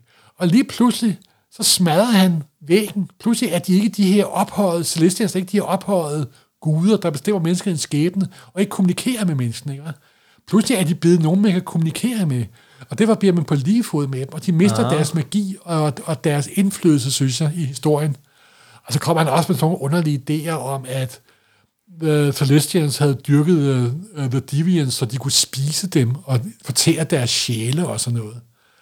Og det er helt tydeligt, at han tager nogle ting, inkorporerer for sin egen måde at skrive historie på. Det, der er sådan ekko af Sandman og så videre.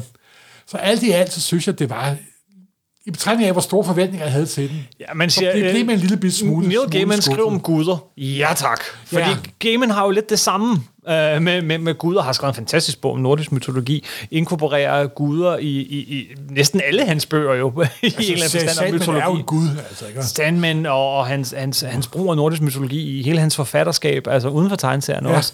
Men, men Ja, American Gods har han jo skrevet en bog, der hedder. ja, ja, and, and Antiboys og, og så videre. Men, men, men der er bare noget ved den her serie, som, nu har vi jo ikke set filmen nu, men jeg forestiller mig faktisk, at det trækker en del på den. Og jeg synes, den, den rammer mig aldrig. Jeg, jeg, jeg havde svært ved at læse den færdig, og jeg elsker Neil Gaiman. Jeg tror, ikke, jeg, tror, jeg læser alt af Neil Gaiman. Men, men, men den var bare...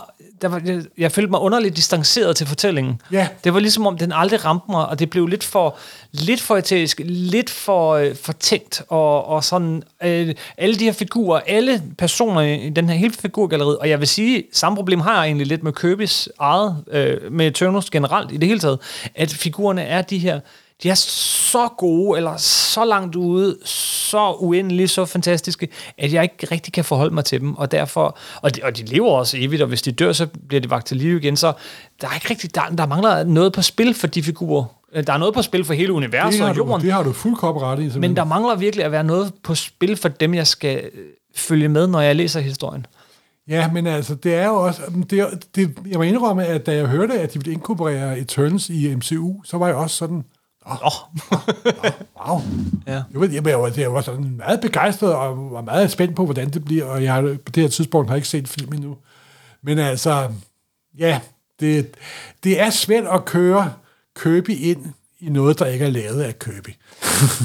En sidste ting ved, ved den her, fordi jeg tænker, at det må ligesom være de to hovedværker, når, som film må være bygget på. Ja. Det må så være, være Gaiman og, og John Romita Jr.'s uh, Eternals, og så selvfølgelig Kirby's rendyrket uh, Eternals. Men det er også, når man, når man læser den i dag, så er den sådan sær bundet op på, øh, på, på den tids øh, Marvel-kronologi, faktisk. Og, og Eternals passer bare ikke rigtig ind. Øh, men men den, den, den kommer lige i kølvandet på, øh, på øh, Civil War, og handler rigtig meget om registrerede helte. Øh, oh, Iron, ja, Man har en ret, ret i. Ja, Iron ja. Man har en ret stor rolle i den, og bliver ved med at snakke om, at man skal være registreret.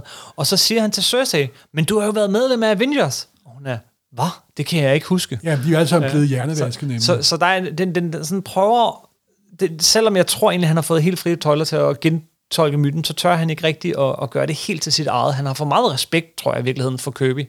Jamen, det må da også være underligt at skulle, nu skal jeg fortsætte noget, Kirby har lavet, og få dem til sådan lidt, lidt smule ærefrygt. Men altså, selvfølgelig, det var stort. Det var, come on, Gamen kommer til Marvel, og Gamen laver Kirby. Men nej, og de prøvede jo året efter, den fortsatte ikke. Året efter startede de forfra, nyt nummer 1, volume 4 må det jo så være. Øh, og den æbbede ud i et eller andet åndssvagt X-Men crossover, der hed Manifest Destiny. Ja, så vidt jeg husker. Noget af det kom faktisk også på dansk, men ikke den del med Eternals. Øh, jeg ved ikke, om der er så meget at sige om den. Den kørte der i 2008 9 Nej, Jeg synes ikke, den var specielt god. jeg kan huske, at jeg har læst det, men jeg kan ved Gud ikke huske noget om dem, simpelthen. Og så går der igen et lille 10 år, eller sådan noget, uden at vi egentlig hører noget til dem. De Ja. dukker op her og der, og, og, og Cersei dukker op, og, og, og, der, der er små ting, men, men de, de får ikke deres egen serie. De får heller ikke, der er ikke sådan store, øh, hvad hedder det, sideserier med, med Eternals. De, øh, de dukker lidt op, lidt her og lidt der. Indtil, Ja, indtil at der er jo en person, der er blevet meget populær på grund af filmene, og det er Thanos. ja, Og så bruger de jo Eternals til at forklare, hvorfra Thanos kommer nemlig. Så han bliver også proppet ind i Kirby-mytologien. Simpelthen.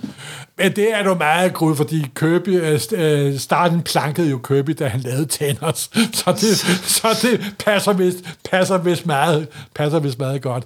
Nej, men i den oprindelige starting mytologi, der kommer jo øh, Thanos og Company, de kommer jo for Titans, den, der er en af Saturns måner. Men det der så meget belejligt blevet lavet om til en planet længere borte.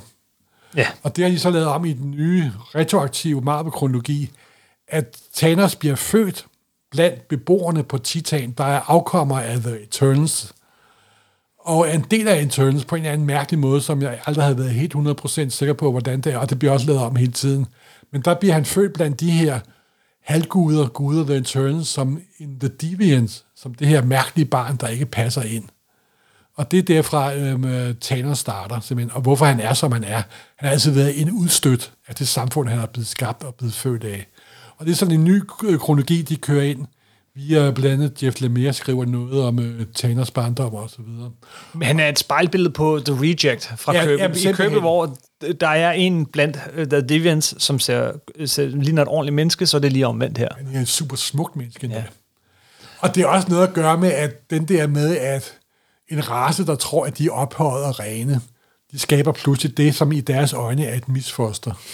Og hvis man behandler som et misfoster, så bliver det måske også som et misfoster. Mm-hmm. Og det er sådan Thanos origin. Og jeg kan godt huske, at jeg læste den første gang, sådan, ja, men er det nu godt at forklare, hvorfor han er så ond? simpelthen? Nej, men de kan jo ikke lade være. Nej, men det var ligesom det der med, da de gav Hannibal Lecter en øh, baghistorie, ikke? Så, Ja, det var så et lidt bedre eksempel, vil jeg så sige. Ja. Men, men, men som det, det, det gav så- Sådan Wolverine. noget, sådan noget skal man lade, lade være med en gang, Ja. gang imellem. Men summa summarum er, så besluttede øh, Kevin Feige og company at inkorporere Eternals, The Celestians, i MCU. De øh, dukker op i øh, de to øh, Guardians of the Galaxy-film. Ja, På en lidt overraskende måde. I den første, der er det sådan en, en død Celestial. ja, hvor de havde udhulet hovedet og flyttet ind i. Ja. Og der bliver også i flashback, bliver der vist en levende Celestians. Jeg kunne huske, da jeg så den første gang, sådan, "Øh, What? Jamen, det var, det var, det var, det var. det var lige sådan, stop filmen! Nej, og han demonstrerer, hvordan der Power Stone virker og udsliller en hel planet og så videre, og så videre. Og så tænkte åh gud, og så gik der nogle år, og så fik man videre, at de ville lave en Eternals-film. Ja, og, øh, din, og din name dropper øh, også, øh, altså Ego the Living Planet øh, viser Er sig også også, at være Eternals. Ja. I, hver- ikke i tegneserierne, men i, i I filmene. Og så, ja, så kom det ud, at de ville lave en, en film. Øh, I Ja. tegneserierne, så, blev, øh, så vendte man tilbage til Eternals i den igangværende, øh, hvad hedder det, Avengers-serie af Jason Aaron, hvor øh, at de dukker op på en lidt spøjs måde. I nummer 4 bliver alle Eternals slået ihjel. Brrr, ret, det går. Det, det tager ikke engang et helt nummer. øh, og de flytter ind i, øh, i den her gigantiske øh, Celestial, som ligesom bliver deres nye hovedkvarter. Okay. Det er ret fedt, og det, det kører jo... Øh, og så det, så det nye Avengers hovedkvarter er faktisk en, en, en, en død Celestial. Og de bruger teknologien, de bor i den, og, og det, det er meget sjovt. Det er sådan, rent visuelt er det ret fedt i, i Jason Aarons øh, run her. Øhm, og, og så kommer der sidste skud på stammen, er en ny Eternals øh, tegneserie, øh, øh, som er tegnet af Esad Rubik og skrevet af Kieran Gillen. Ja. Der er en grund til, at jeg nævner tegneren først. Fordi Esad Rubik tegner altså fantastisk. Det er sådan noget blyants. Øh, øh, han, man, man maler simpelthen, man farvelægger direkte oven på blyantstegningerne. Simpelthen. Og det giver sådan en helt særlig ting. Øh, Han, han, han lavede også øh, den nye Secret Wars, og han lavede de første to numre sammen med Jason Aaron. Øh, men, men her, øh, her har vi så fået en ny, øh, og jeg vil sige, af alle de Eternals-serier, der har været, så er det nok den mest tilgængelige. Det jeg vil sige, det er det bedste Eternals siden Kirby. Ja, Simpelthen. uden, uden tvivl. Og mere tilgængelig end Kirby. Meget, ja, og der gør de også meget ud af at forklare øh, linket mellem Thanos og The Eternals. Ja. Jeg har det er læst, helt tydeligt, at når filmen kommer, så vil det komme endnu mere af det på. det, det, det vil jeg tro. Øh, den, den er sådan, jeg er ikke helt solgt på den endnu, vil jeg sige. Den, den er virkelig flot. Jeg synes, Kieran Gillen, han prøver at være lidt Jonathan Hickman med sådan, øh, altså, øh, det føles lidt underligt, altså med, med skemaer, og sådan her hænger det hele sammen, og så kommer der sådan lidt infografik mellem to Altså, sider. jeg vil lige sige, at jeg kun har læst de første par numre, og jeg venter på, at den kommer i hardcover nemlig. Jamen, og jeg læser den også, når, øh, når den bliver samlet igen, og det gør den selvfølgelig nok lige om lidt. Men, men indtil videre ret god, men jeg, lad os lige se, om den også er lige så god, når Esad Rubik forlader serien, og der kommer en anden tegner på. Det vil tiden vise. Godt. Nu tror jeg, vi skal gå i biografen, Morten. Simpelthen. Nu skal vi ind og så se, øh, nu, har vi, nu, nu kender vi alle sammen forhistorien, så nu lad os gå ind og se filmen, og så se, hvordan MCU behandler The Eternals på det store lade. Wow.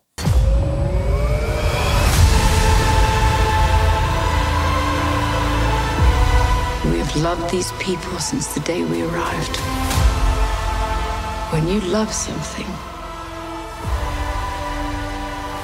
you protect it.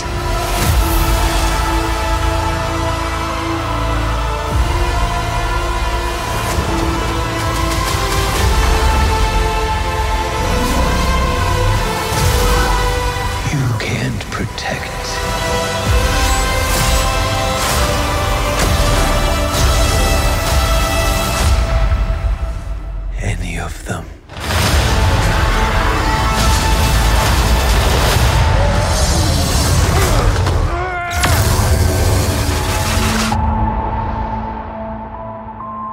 Så er vi landet fra biografen. Simpelthen. Det, øh, det var The Eternals. Det var The Eternals. Hvad synes du, Morten? Jeg synes grundlæggende, at det var en rigtig god film, men det var også en film, der var meget, meget anderledes end næsten alle andre, end alle andre MCU-film, og den havde nogle store skavanker. Nå, det overrasker mig at høre, og, og glæder mig også lidt, fordi du plejer tit og ofte at være sådan, Nej. det hele er godt. Nej! Okay. Analyserende, kold, klar og tydelig, tak. Ja. Mm-hmm. Jamen så, øh, det, det er jo en film, hvis vi lige spoler lidt tilbage, lad os starte med filmen. Den begynder jo med at sætte nogle kæmpe forventninger op, og den, den, den sådan udbasunerer dem meget stort og tydeligt. Den starter med sådan en pre-crawl, en, en tekst, der kører op, og lidt ligesom i Star Wars, uh, Once Upon a Time, men her er det lige Det, frem det er endnu mere in the beginning. i begyndelsen. Den starter med alting skabelse, simpelthen. Simpelthen, det er, det, er, det er direkte løftet fra Bibelens side 1. Simpelthen. I begyndelsen skabte Gud himlen og jorden, men her er det bare, her er det rumguderne, der gjorde det hedder hele. Ash- Ashia. Og så, øh, når man ligesom er igennem den bibelske reference, altså, okay, det bliver storslået det her, så øh, starter vi med det vildest flotte billede af solen, og man har allerede Icarus i, øh, i, i baghovedet, ikke? Altså, som fløj for tæt på Og solen og brændte sine vinger, og så, så kommer monolitten fra rumrejsen 2001. Og jeg havde lige sagt fem minutter før til Jakob. Jakob Sten. Det er 2001 med superhelte, simpelthen. Ja, det var- Og jeg fik ret. Det var så sjovt, du har sagt det lige inden det startede, og så kommer monolitten. simpelthen. Og, og, det er virkelig morsomt, at, at man begynder med noget så storslået, som samtidig er referencer. Ja. det synes jeg virkelig var, øh, altså det, det er sådan lidt spøjst, ikke? Så det bliver virkelig, virkelig øh, storslået det her, men øh, er lover vi, de også. Er, men er vi i spoiler-territorie? Vi er øh, i meget mildt spoiler territory Oh, oh, her. Der, okay. der sker nogle ting sidst i filmen, Som vi ikke skal afsløre. Nej. Øh, og jeg synes også, at øh, Marvel har været rigtig gode til, som sædvanligt, at, at lægge nogle red herrings ud, altså Det må man præsentere sige. alle, Det er de eksperter i simpelthen. alle medlemmer af, af castet som potentielt hovedrollebærende, og det er de ikke alle sammen. Øh, der er nogen, man ser meget lidt til, som man måske havde forventet at se mere til, og omvendt. Som sagt, en dag skulle vi næsten lave en podcast om, hvordan Marvel laver trailere, fordi det er nærmest en videnskab for sig selv. Yes. Og det har de også været gode til den her gang. Ja. Og jeg synes heller ikke, vi skal ødelægge den fordøjelse for nogen, der alligevel skulle finde på at høre det her. Men jeg synes sagtens, vi kan snakke om, øh, og, om forskellige dele af den her film. For eksempel indfrier den de her løfter, som, som den kommer med. Åh, både og. Altså, nu vil jeg lige godt sige det lige ud. For mig er films allerstørste pro- pro- pro- problem, det er, at vi har en film, der er oppe på de helt store patosnavler. Yes. Og så prøver de at putte gemen, og det er ikke men nedsættende, almindelig MCU-humor ind i. Og alle de humoristiske scener, de falder totalt fladt. Ja, Der fordi... er måske en med et IKEA-bord, der er sjov. Resten Men... fungerer ikke overhovedet simpelthen.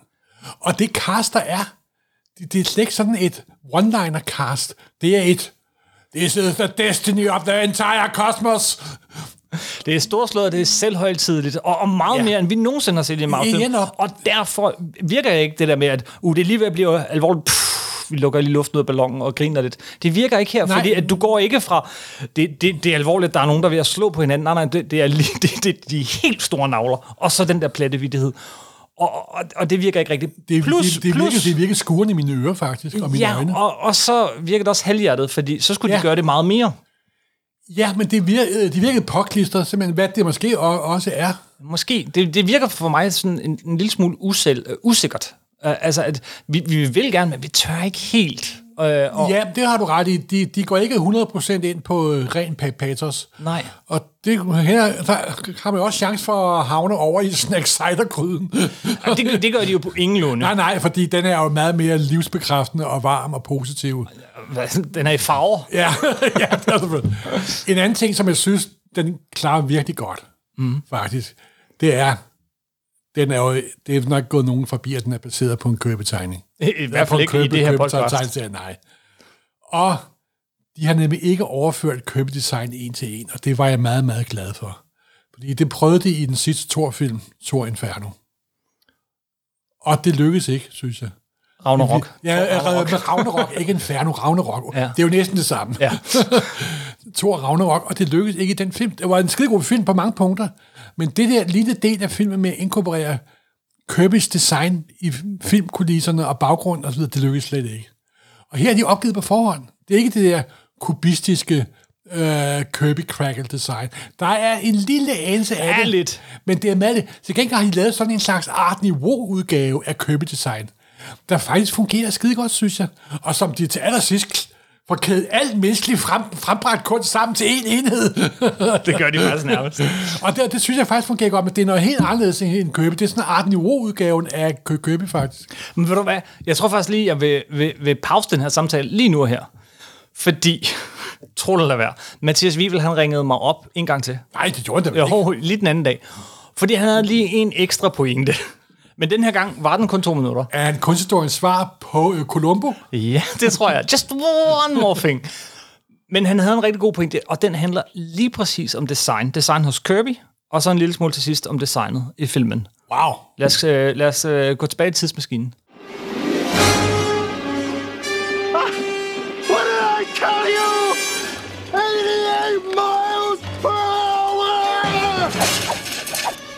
Man undrer sig ofte, hvor Kirby får sin, sin, sin designs fra. Hvor, hvor kommer det fra, simpelthen, det her? Ikke? Altså, på, på det her tidspunkt med Eternals, der er jo Kirby nået til et tidspunkt i sin karriere, hvor han ligesom har rendyrket sit udtryk, har skåret meget øh, ekstra arbejde fra, og når frem til de her klare grafiske flader, præcise angivninger, skravering af lys og skygge og den slags. Men særligt spektakulær er hans design på The Celestials, de her rumguder, som jo er en, en, igen en rendyrkning af den her kobling mellem det guddommelige og det teknologiske, han har praktiseret gennem en lang karriere. Galactus er selvfølgelig et af de store for, øh, fortilfælde. Og her, der, der når han frem til noget, altså det, det, det er noget af det mest originale, synes jeg. Altså, i, og jeg tror simpelthen, det er fordi, han prøver at visualisere idéer på basis af sit jødiske gudsbillede. Den jødiske tradition er jo ikke en, der skaber billeder af Gud. Gudsbilledet hos jøderne er sprogligt og er visuelt repræsenteret ved skrifttegn. Og det er som om, at de her robotagtige guder i, i Eternals, altså de her Celestials, er så, de er så grafisk abstrakte på en eller anden måde. Det er jo sådan menneskeformer, men, men meget sådan, men ellers en, en, en, en, en stiliseret abstraktion, som minder om skrifttegn. De er som en slags omvandrende skrifttegn. En visualisering af det jødiske gudsbillede. Og det er på en måde, selvom at serien på mange måder andre, på andre måder er, er lidt ujævn, så, så er det her altså et, et, et grafisk højdepunkt for i Kirbys karriere. Det er der, hvor han måske når længst med sin repræsentation af det guddommelige. Og så kan man så kigge på, hvad, de gør i filmen og sådan noget, hvis man, hvis man vil, og, sammenligne. Og der synes jeg, de er helt... Så, så vidt jeg kan se, nu har jeg kun set traileren, men det virker som om, de har øh, misforstået, hvad det handler om. Altså det, og det er svært at lave Kirby på film, det har, har vi diskuteret før, og I har særligt diskuteret det. Men det er som om, at der er vi tilbage ved, en- ved en, en, en tekst, teksturering og en detaljeringsgrad, som slet ikke svarer Kirbys rene, abstrakte og derfor sublime udtryk. Ja, han prøvede så om film, filmdesignet. Det kunne jeg faktisk meget godt lide, fordi det ikke prøvede på at være Kirby nemlig. Ja, det siger du. De lavede sådan deres egen udgave af et grundlæggende købedesign, det lyder fuldstændig tåbeligt. Men det jeg gør godt de klar jo. Det er jo en Celestial. Og, og så det her, de her gigantiske, altså det her større end stort. Øh, det så, synes jeg, de får bragt med. Ja, der er jo nogle scener, især til sidst, hvor det faktisk bliver større end stort. Yes. Og der er faktisk en... Ingen spoilers. Nej, men der er en kendt forside for Eternals, der bliver nærmest levende gjort. Præcis. Og det synes jeg var ret fedt. Det synes jeg også. Der sad vi begge to og smilede stort. Ja. Og det gjorde vi jo også, uden at spoil dem. Ved end credit scenes, der skal man Ja. også være rigtig meget in the know, vil jeg sige, Ja. for, for at finde ud af, hvad der foregik der. Men så var det jo Og også der kom med med, et lille bit clue. Ja, Så mangler vi kun Moondragon. så mangler vi kun Moondragon. Simpelthen. Til, tilbage på sporet. Øh, men ellers, filmen, skal vi lige starte fra toppen. Øh, den er Jamen, jo... filmen er- var jo for lang og har ikke særlig godt sammen. Nu for at sige det lige ud, ikke?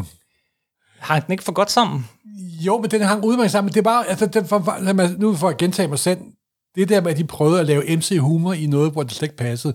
Til gengæld så var det ret vildt med, at den var ret anderledes end alle andre MCU-film. Det er da mærkeligt, at den slet ikke foregik i nogen amerikansk storby overhovedet. Nej, det gør jeg faktisk ikke. Den Men det var ret foregik i. i London og resten af verden og ude på landet i USA. Ja. Det er den første Marvel-film, jeg har set ever, tror jeg faktisk, hvor der ikke har været en amerikansk storby med. Ja, og castet også. Altså her er det... Øh, altså... Så det er, man kan sige, at Marvel, MCU er gået hen og blevet glo- globaliseret. Ja, ja, ja. Og, og, det- og meget mere forskellige artet cast. Det er ikke alt sammen en, Fuldstændig. en hvid kris i hovedrollen. Nej, nej, over, overhovedet ikke. Det gør den en meget pointe ud af Ja, ja, her. netop, netop. Øh, men det passer godt ind, og det virker ikke påklistret, som det jo nogle gange Nej, har det- gjort. nej, det synes jeg faktisk ikke. Øhm, det, det, er- det, det, det er ret godt. Og så kan nu for at være så lidt tegneseriereference, den er selvfølgelig grundlæggende baseret på Kirby, men de har ved Gud også læst Neil Gaimans udgave. Det har de. Meget endda. Og måske... Lidt for meget. Netop, lidt for meget, men det kommer vi ind på, når vi diskuterer den senere, når alle folk har fået den set. Jeg ved ikke, om vi når at få snakket om den en gang til. Ah, men, må ikke, der lige kommer en bemærkning eller to på Det kan være. Men filmen er jo øh, meget interessant, instrueret af Chloe Zhao, som også har været med til at skrive den. Og Chloe ja. Zhao er jo øh, igen en af de her instruktører, som laver helt anderledes film, som så kommer ind i Marvel-maskineriet. Hun er allermest kendt for øh, øh, Nomadland. som hun vandt Oscar for, Mhm. mm-hmm. som der nærmest med Francis McDormand, som der nærmest er en dokumentarfilm, som jeg synes er skidegod. Det er bare en helt anden, helt anden type, type film. Nej, og den har alligevel dog øh, Den har nemlig det- landskaberne. De der pastoraliske land, land, landskabsbeskrivelsen. det har vi også her. Det, det er her, det er fra Nomadland, og det er John Ford, simpelthen også for at sige liv, ikke? Og der kommer den der, de der 10 hovedpersoner, de er jo i pagt med naturen, de er i pagt med jorden, de er en del af jorden, de er, de er en del af Gaia simpelthen, ikke også? Altså, nu for at sige det lige ud, ikke? Hvis ikke de var Gaia. Hvad de sikkert er, ikke? Og så er det også det, at du skal introducere 10 personer. Og det er sgu ikke altid nemt. Det synes jeg lykkes okay. Det synes jeg faktisk også lykkedes ja. ret godt. Ja. Jeg synes, den, den, øh, den begynder også rigtig godt. Vi går fra det der helt ud i rummet med solen ja. og monolitten til, øh, Til London. Charles, Charles Darwin! Yes! og hun åbenbart også kendt Darwin. Ja, Charlie. Charlie. Og, øh, ja, og vi får Ch- Charles tror nok, han helst vil, vil blive kaldt. ja, møder Kit Harington, som ja. Er, er sådan, øh, en, som øh, vores, jeg vil sige, hovedperson, øh, spillet, Cersei, spillet af Jimmy Chan. Øh, altså, de har sådan et eller andet forhold kørende, og det er London, og man drikker øl, og, og det, det er ret fedt. Og så dukker de her deviants op. De vil så op, ja. Og det er måske det, hvor de afviger allermest for hele Kirby-ideen, Ja, og også for selve Marvel-universet-ideen. Fordi The Demons i Marvel-universet er jo en... Det er jo djævlen, det er jo simpelthen djævlen og satan og alle hans øh, minions. og de ser alle sammen forskellige ud. Monstrøse, men forskellige. Ja, og her er de nogle frodige djævlehunde, der er ude på æden. Ja, og det synes jeg faktisk er lidt ærgerligt af, af flere Ja, grunde. Nej, ja. men øh, af, af, i hvert fald af to grunde, ikke? fordi, fordi øh, Kirby han brugte også det her med, at de var forskellige artet til, at, øh, at man skal tro på det her, som, som også filmen bygger på, nemlig at de her Deviants øh, og Eternals har formet hele vores mytologi. Så at nogen kan have en, en at djævlen har to horn i panden, og alle de her ting, det er baseret på, at Deviants ser forskellige ud.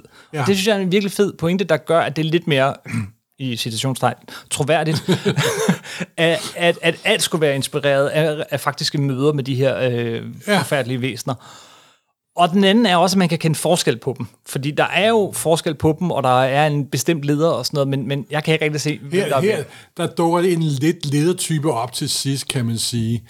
Men det er jo også det, at det, hvor de også afviger kraftigt for, øh, for, for, for Marvel-mytologien, det er jo, at det er jo ikke noget, der bliver skabt af protomennesker, af Celestians. Det er nogen, der bliver sendt til jorden som en slags øh, servicehold, som nogle mekanikere nærmest. Ja, og nu siger du Marvel-mytologien, men altså, Eternals, i starten i hvert fald, føltes ikke som en del af Marvel. Jamen, det var den bestemt heller ikke. Nej, Som, som vi jo forklarede i vores afsnit, så tog Roy Thomas sit store Marvel-skohorn og kørte ind i Marvel-universet. og sådan føles det også lidt i filmen. Netop, og den har jo aldrig klikket 100%, vel, fordi Købe havde jo lavet noget, der mindede om det i forvejen, ikke? Ja. Så det er sådan to fraktioner af rumguder, der, Hå, ja, vi kommer altså først. Nej, vi var altså først. Det, var, det er min. Okay, du får Australien, og du får Nordamerika. Yes. Men øh, så er der hele castet. Gemma Chan som Cersei, Richard Madden øh, som Icarus, sjovt nok den anden Stark-bror fra Game of Thrones, Ja, ja. som hun har et forhold til begge to. Angelina Jolie, som det passer meget godt som Eternal. Hun, Som- hun ser ikke ud til at forandre sig. Nej, det er de sidste 20 år. Hun er. Hun, hun, ser den, øh, hun, hun, hun ligner sig selv. Og, og Selma Hayek, og, øh, og en, meget, meget sådan, øh, forskelligartet øh, diversitet. Ja, og det synes jeg, jeg, jeg synes, det var en fed kar- Altså, det er rigtigt, det fik lov til at vise, hvor gode skuespillere de er. Ja, eller spørgsmålet, er, er de så gode skuespillere, som, øh, som en Robert Downey Jr., eller, eller nogle af de andre? Nej, det ved du jeg må ikke. regne med, at Downey Jr. passede perfekt ind til den MCU-stil, der er de fleste MCU-film. Jamen, og han passer godt til en figur, som allerede var en karakter. Ja, og, og du skal, faktisk du er der... skal spille Athena, øh, Ja. ja. der er gud, krigsgudinden over alle krigsgudinder, kommer og fører på rummet, og du er i virkeligheden noget helt andet. Yes. øh, og du skal bare stå der, der er en grøn væg, og go! Men der er du faktisk tilbage ved skismadet ved hele Kirby's Eternals, som er, at den visuelt er noget af hans mest imponerende, fantastisk flotte, ja. øh, han nogensinde har lavet. Ja. Men karaktermæssigt, følelsesmæssigt, er den nærmest gold. ja, flad. Og det er de også lidt, de her figurer. Nej, det, det synes jeg faktisk, Nej, de, de, gør de, jamen, bedre. de, jamen, de er okay. Jamen, de, det er udmærket, men åh, det er bare, når de prøver at lave det der humor. Og, Jo, jo, men det er jo ikke- Jamen, jeg det, synes det, faktisk- Det, det, irriterede mig, det var faktisk det, der irriterede mig mest ved filmen. Det var deres forsøg på at lave sådan noget humor, som jeg synes er sjovt i Avengers og, alt, og med Tony Stark og Chris Evans og så videre. Det gør de skide godt og så videre. Hvis de skal gøre det, så gør det go all the way, vær storslået. Ja, simpelthen ikke også. Og, og, der, og der ved jeg ikke, hvordan pr- pr- processen den har været. Der har sikkert været nogle møder og så videre, Jeg, så jeg, videre. jeg, jeg hørte en beskrive det sådan her, at det her er på ingen måde den, den dårligste, øh, mest usammenhængende Marvel-film overhovedet. Det er ikke den dårligste Marvel-film, men det er nok den mest skuffende. Og det vil jeg nu faktisk ikke sige, for jeg synes, den sidste halve time, der kysser jeg kraftedeme, at den kommer op på de store Kirby-navler. Ja. Det må jeg altså sige. ja. Og så nu, så får vi jo en Superman, der er bedre end den Superman, jeg har set i DC-universet. Så Der er ligefrem nogen, der forveksler ham med Superman. ja, altså jeg synes, jeg synes faktisk til sidst, at den kommer helt op på de store Patos-navler. Mm-hmm. Så når man tror, den er forbi, så får den lige Patos ekstra plus. Yes. Er det anmeldelsen? Ja, det er faktisk anmeldelsen, for jeg synes at folk skal have lov til at opleve den. Men som sagt, den er ikke, det er ikke en to timers Avengers, det er en to timers Returns, og den er meget anderledes, end hvad I er vant til. Og nogle af jer vil sikkert synes, det er en snusfest. Ja, men så er der altså også nogle virkelig flotte billeder, som gør, at den skal ses i biografen. Ja.